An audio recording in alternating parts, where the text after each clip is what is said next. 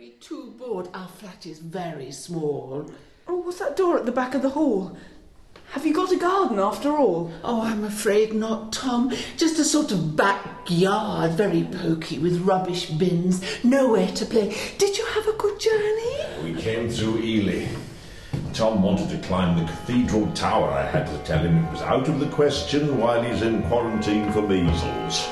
But I bought him a postcard, didn't I, Tom? Yes, thank you. Oh, you've got a grandfather clock. It isn't ours. It belongs to old Mrs. Bartholomew in the top flat. It's incredible. It is also utterly unreliable. You'll have noticed, Tom, that it struck one, despite the fact that it is now five o'clock.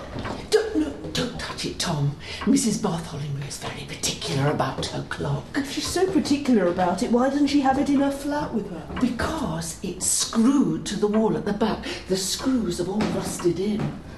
Keeps good enough time, but seldom chooses to strike the right hour. Our flat is up here. I've never seen inside a grandfather clock. No, Tom, don't try and open it. Its voice is so penetrating I can even hear it in bed at night. Its voice. I mean, of course, its chime. Come away from it, Tom. Come up and have tea.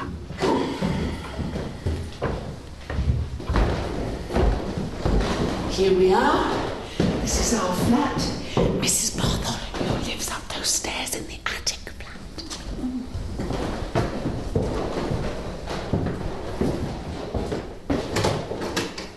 Come inside, my dear.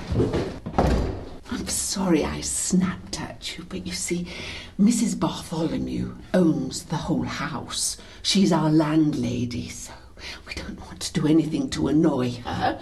Now, this is your bedroom. But there are bars across the bottom of the window. I'm not a baby. They're not for you, Tom. This window had bars across it when we moved in. The bathroom window has them too, for that matter. See, I've put flowers on your chest of drawers. And here are some books for you to read. School stories for girls. They were mine when I was a child. Now, I've got a nice tea ready for you.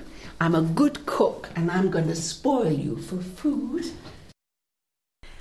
Dear Peter, this card is a picture of the cathedral tower at Ely. Uncle Alan wouldn't let me climb it. Uh, The house here is flats and there isn't any garden. Ugh, I can hear Uncle Alan through the wall having his bath. There is a clock here that strikes wrong. It says it's three, but really it's six. I don't know what I'll do all day. Help me cook, Tom? I could show you how to whip the cream. I know how to whip cream.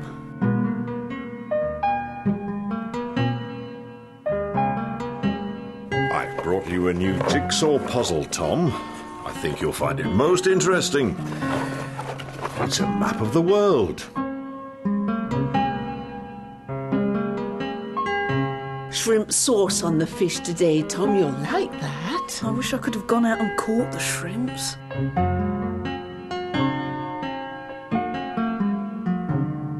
I'll put the wireless on for you, Tom. Top of the form is about to begin. We can test your general knowledge.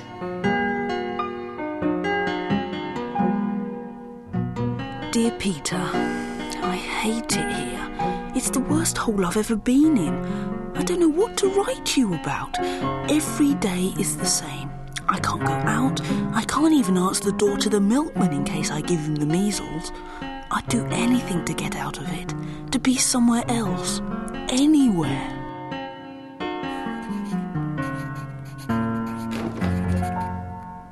Tom, what are you doing with the light on at this hour? I can't sleep. All children sleep.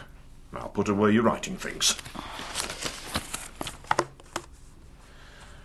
Now, good night.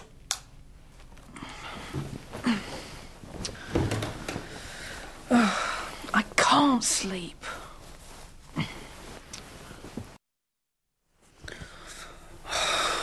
I can't sleep.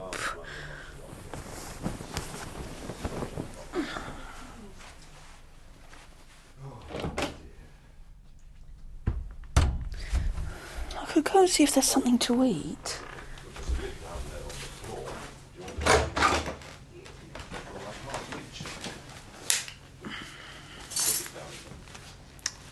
Hmm.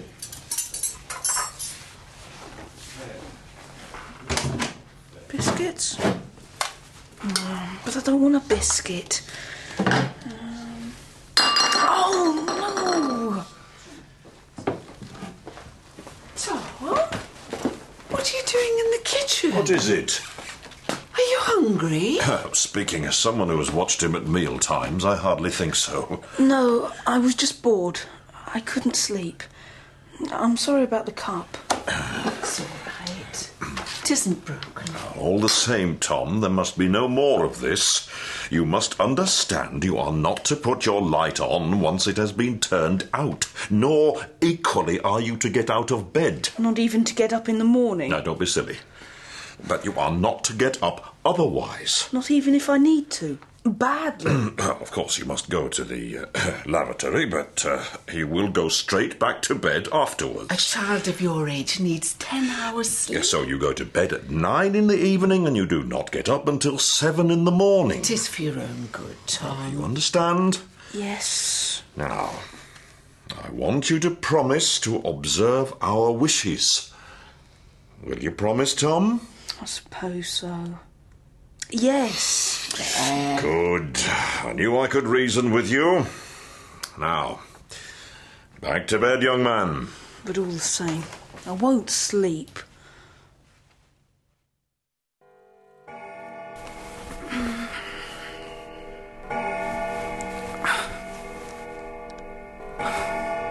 Three,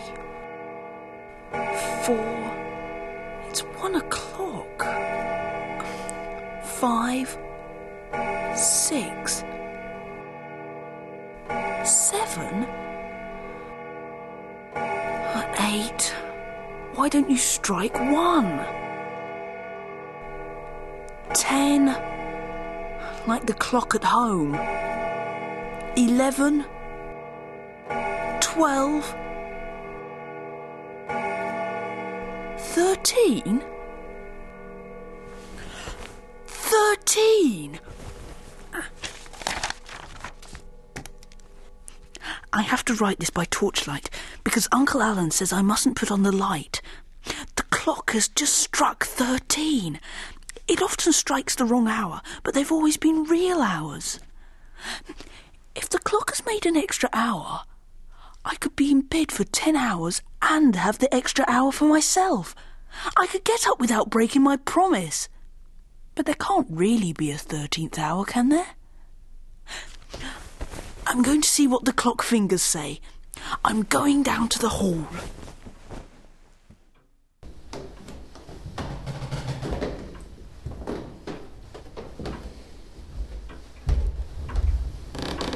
Oh. It's too dark to see the clock face. I can't even find a light switch. I'll have to open the back door and let in the moonlight.